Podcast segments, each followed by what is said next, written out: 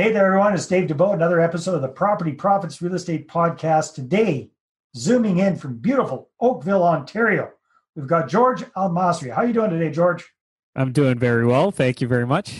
All right. And I'm embarrassed to say this, but I already chatted with George for about 7 minutes, having a lovely discussion before I realized I didn't press record. So we're doing this again. So, George, I appreciate your patience.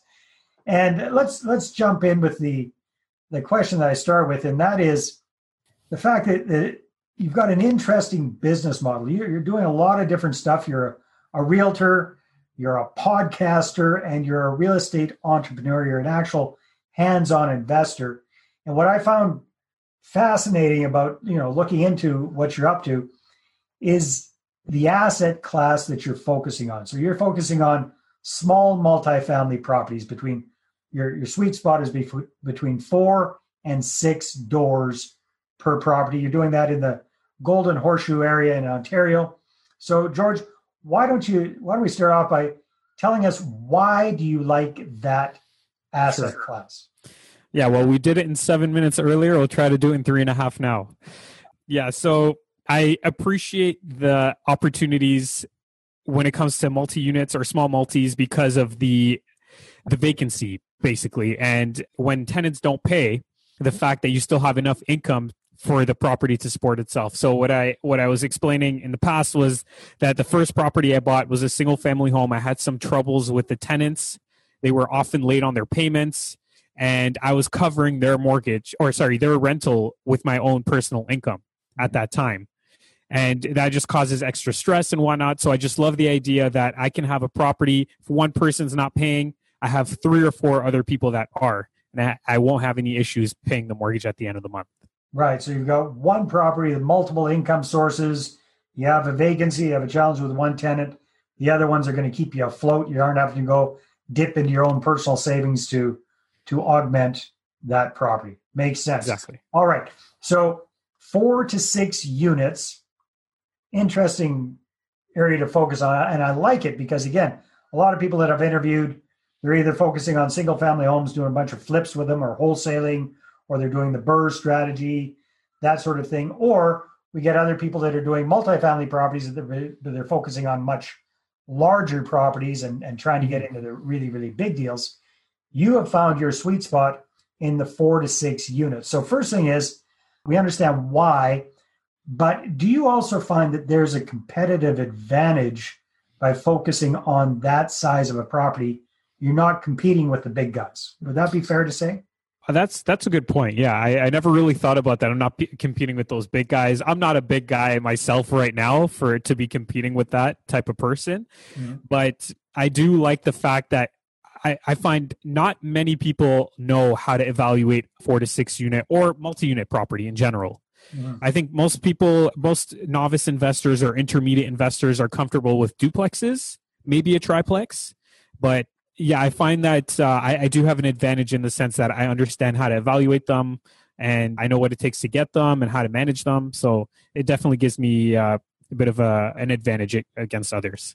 Yeah, it makes sense because it's a little bit too big for the little guys and it's too small for the really big guys. So that's kind of a nice spot to be in. All right. Yeah. So George, explain to me again, if you don't mind, when it comes to these size of properties, you can kind of, depending on how many doors you can go residential or commercial financing. Yes. You're telling me that you focus on residential financing, even if it's 6 units, because 5 units and up, you could get commercial financing. Why do you prefer the residential financing? Okay, so if the first thing is you get a more favorable interest rate, it's easier to qualify. You don't have to do a phase 1 environmental. You don't have to pay for all the broker fees and all that. You're just getting it through the bank. So the costs are lower. The lawyer fees are the same as a typical mortgage. So for that reason, it's just basically cheaper. And the other part that I really like about it is that because I own a 5-unit property, if in the future I decide that I want to refinance under a commercial mortgage, I have that flexibility. It opens more doors for me that way. So a lot of people like the idea of commercial financing for multifamily properties because the financing is based a lot more on the profitability of the property versus the financial status of the borrower. versus when you're getting a residential mortgage, they're really just drilling you about, hey, it's not based on so much the cash flow of the property or the profitability of the property. It's how much money is George making and can he keep this sucker afloat? So have you found that that limits how many properties you can qualify for? Absolutely. Everybody's going to hit a limit at some point, and there are ways to work around it. At the end of the day, you're probably going to need help at some point in your career. You're going to have to work with somebody, a partner. You're going to have to raise capital somewhere. But for the time being, there's a way to finance these things. So we're working on it, but we're always open to other options too. Very cool. So are you currently working with investor partners or joint venture partners? Yeah, so we are. So my fiance and I, we actually got a fourplex recently. We did that with a partner. So yeah, we're always working on something new. There's always opportunities, and we're always looking. Most definitely. So as a realtor, you've kind of got a bit of an unfair advantage or competitive advantage compared to a non-realtor investor when it comes to finding deals. But I'm sure you're not finding them all on the MLS. What are some of the ways that you find these kind of properties? Yeah, I love looking for off-market opportunities. And part of that is because if you can get them for a bit of a discount, let's say that you don't charge commission or whatever, you get it for a discount, you have so much more flexibility to refinance later on, or even right after closing if you get a private mortgage or something, and making sure that your down payment's a little bit lower in that case, or whatever the case might be. So what I'm doing, I'm constantly looking on Kijiji. We have an exclusive network. So as part of being a realtor, I have access to exclusive listings from other brokerages. And I often look for opportunities there because... Sorry, what is an exclusive listing? Is that like a pocket listing?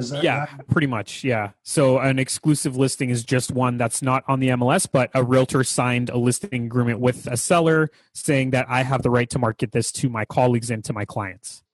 So why would a seller want to do that versus having it on the MLS? Just out of curiosity. Well, for example, during COVID, some people may not want 15, 20 people walking through their home. So they're going to say, okay, if you have a buyer, bring them over. I'm okay with that. So that can be an example of why somebody may not want to put it on the MLS. Makes sense. I never thought of it that way. Good. Yeah. All right. So you got access to these exclusive listings. Yeah, that's another big advantage. And calling Kijiji. What else do you do that tends to work well for you?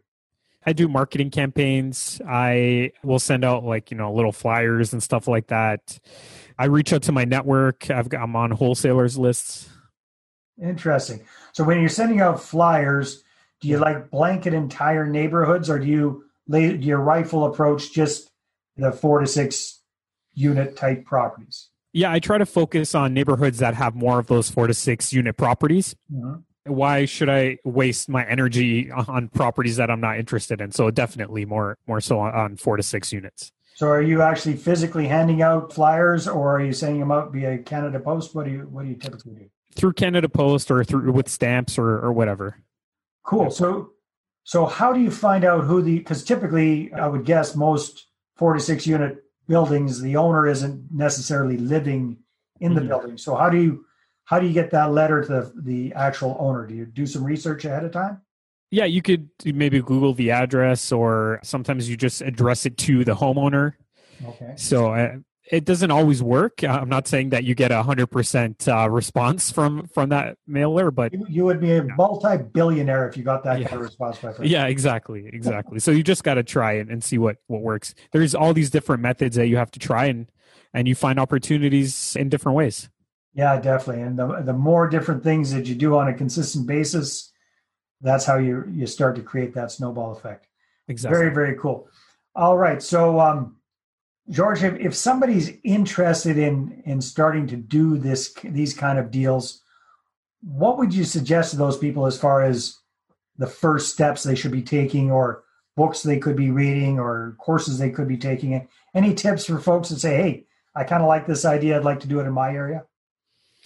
Yeah, well, I think you need help. I can say that the reason that I've become this comfortable, or even that I dove into 4 to 6 units, is because I hired a coach and I got help. And that's not the only way to do it. Obviously, you can read books, you can have a mentor, you can have a partner, somebody who will do the deal, show you how it's done, there's a bunch of different ways to do it, but I really think that you need help. It's hard to grow quickly if you're trying to do everything on your own. Very, very wise words. I agree with you 100%. So yeah, just a full disclosure, George doesn't offer any coaching, so he's not going to try to get you in as a coaching client or anything like that. Yeah. Just very good advice. Yeah. And I like that idea. I like the idea of both, actually. Getting some coaching or mentoring or training from somebody who's actually doing what you want to do. And then if you can partner up with, especially for your first deal, if you can go on board as perhaps the money partner with an active person, but part of the deal is that you get to tag along on their coattails and watch what they're doing and ask questions and get a good idea of how that all works, that's a massive shortcut as well. Do you have any of your joint venture partners that are doing that with you, George? Well, at this point, I think the partners that we're working with are more so they don't really know how to do like a deal like this. They don't really want to manage it either. They want to be fast. They have full-time jobs and whatnot. So those are more so the partners that we have. But I often have people reach out to me and say, "Hey, if we did do something together, would you show me how you do it? Would you walk me through, or are you just going to kind of do it yourself and you just want me to be passive?" So right. I'm always open to either one. Okay, very cool. So when it comes to finding investors and joint venture partners, what are some of the things that you find are working well for you, George? Yeah, well, I don't know if you know Russell Westcott. I know Russell quite well. Yes. Yeah, the JV Jedi. So I had him on my podcast recently, and we were kind of doing like a bit of a role play while we were on there. And he basically asked me what my personal goals are, what my hobbies are, what I enjoy doing. And to kind of sum things up, he always brought back our partnership to remind me of what I'm trying to achieve and how he's going to help me achieve that through our partnership. Yeah. So I thought that was awesome. I never really thought about it that way. I always thought about I can help you with cash flow or equity, or I can help you save for retirement. But I never thought like, hey, let me find out what your personal goals are, what you like, and I'll help you get there. That's an amazing mind shift, isn't it? It is, definitely. Russell's a very, very sharp guy, that's for sure. Yeah. And when it comes to actually shaking the tree and finding these investor partners, what are you doing that's working well for you? How do you get them interested?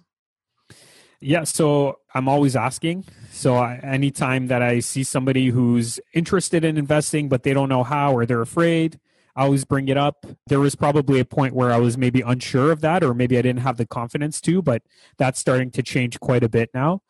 I follow up with people, so I don't just ask somebody once, and if they say no, never talk to them again. I'll check in with them again in a couple of months or whatever. So yeah, always on the lookout, always staying in touch and talking to people. Makes sense. All right. And George, I know you've got a podcast. Why don't you tell us a little bit about your podcast and why did you get it started and what kind of impact has that had on you for your businesses? Yeah. So it's the Well Off Podcast. I love the name. Yeah. Thanks. Yeah. So it's on the Apple platform, Spotify, all that. So why I started, I have a friend who's also an investor and a realtor, and he had a podcast, and I just kind of looked up to him because he's accomplished so much. And I thought, okay, he's able to help all these people. I want to do something similar. So I figured it's an opportunity to share a good message, and I get to pick people's brains, which is awesome. So a lot of people that I probably never would have had an opportunity to sit down with and have a conversation with are open to it when you say, I'm recording a podcast. So I like that too. Yeah, smart stuff. Awesome, George. Time flies when we're having fun, my friend. So if people want to find out more about you and what you're up to, where should they go? You could go to welloff.ca. Or if you want to check out the podcast, welloffpodcast.ca. Beautiful, beautiful, beautiful choice of nice, short, way shorter than Property Profits Real Estate Podcast. That's for sure. Podcast. I love it. Awesome, George. Thank you so much for being on my podcast. I appreciate it. Thanks, Dave. I appreciate you having me on. All right, everybody, take care. We'll talk to you on the next episode. Bye-bye. Well, hey there, thanks for tuning into the Property Profits Podcast. If you like this episode, that's great. Please go ahead and subscribe on iTunes. Give us a good review. That'd be awesome. I appreciate that. And if you're looking to attract investors and raise capital for your deals, then I'm going to invite you to get a complimentary copy of my newest book right back there. There it is. The Money Partner Formula. You can get a PDF version. at InvestorAttractionBook.com. Again, InvestorAttractionBook.com. Take care.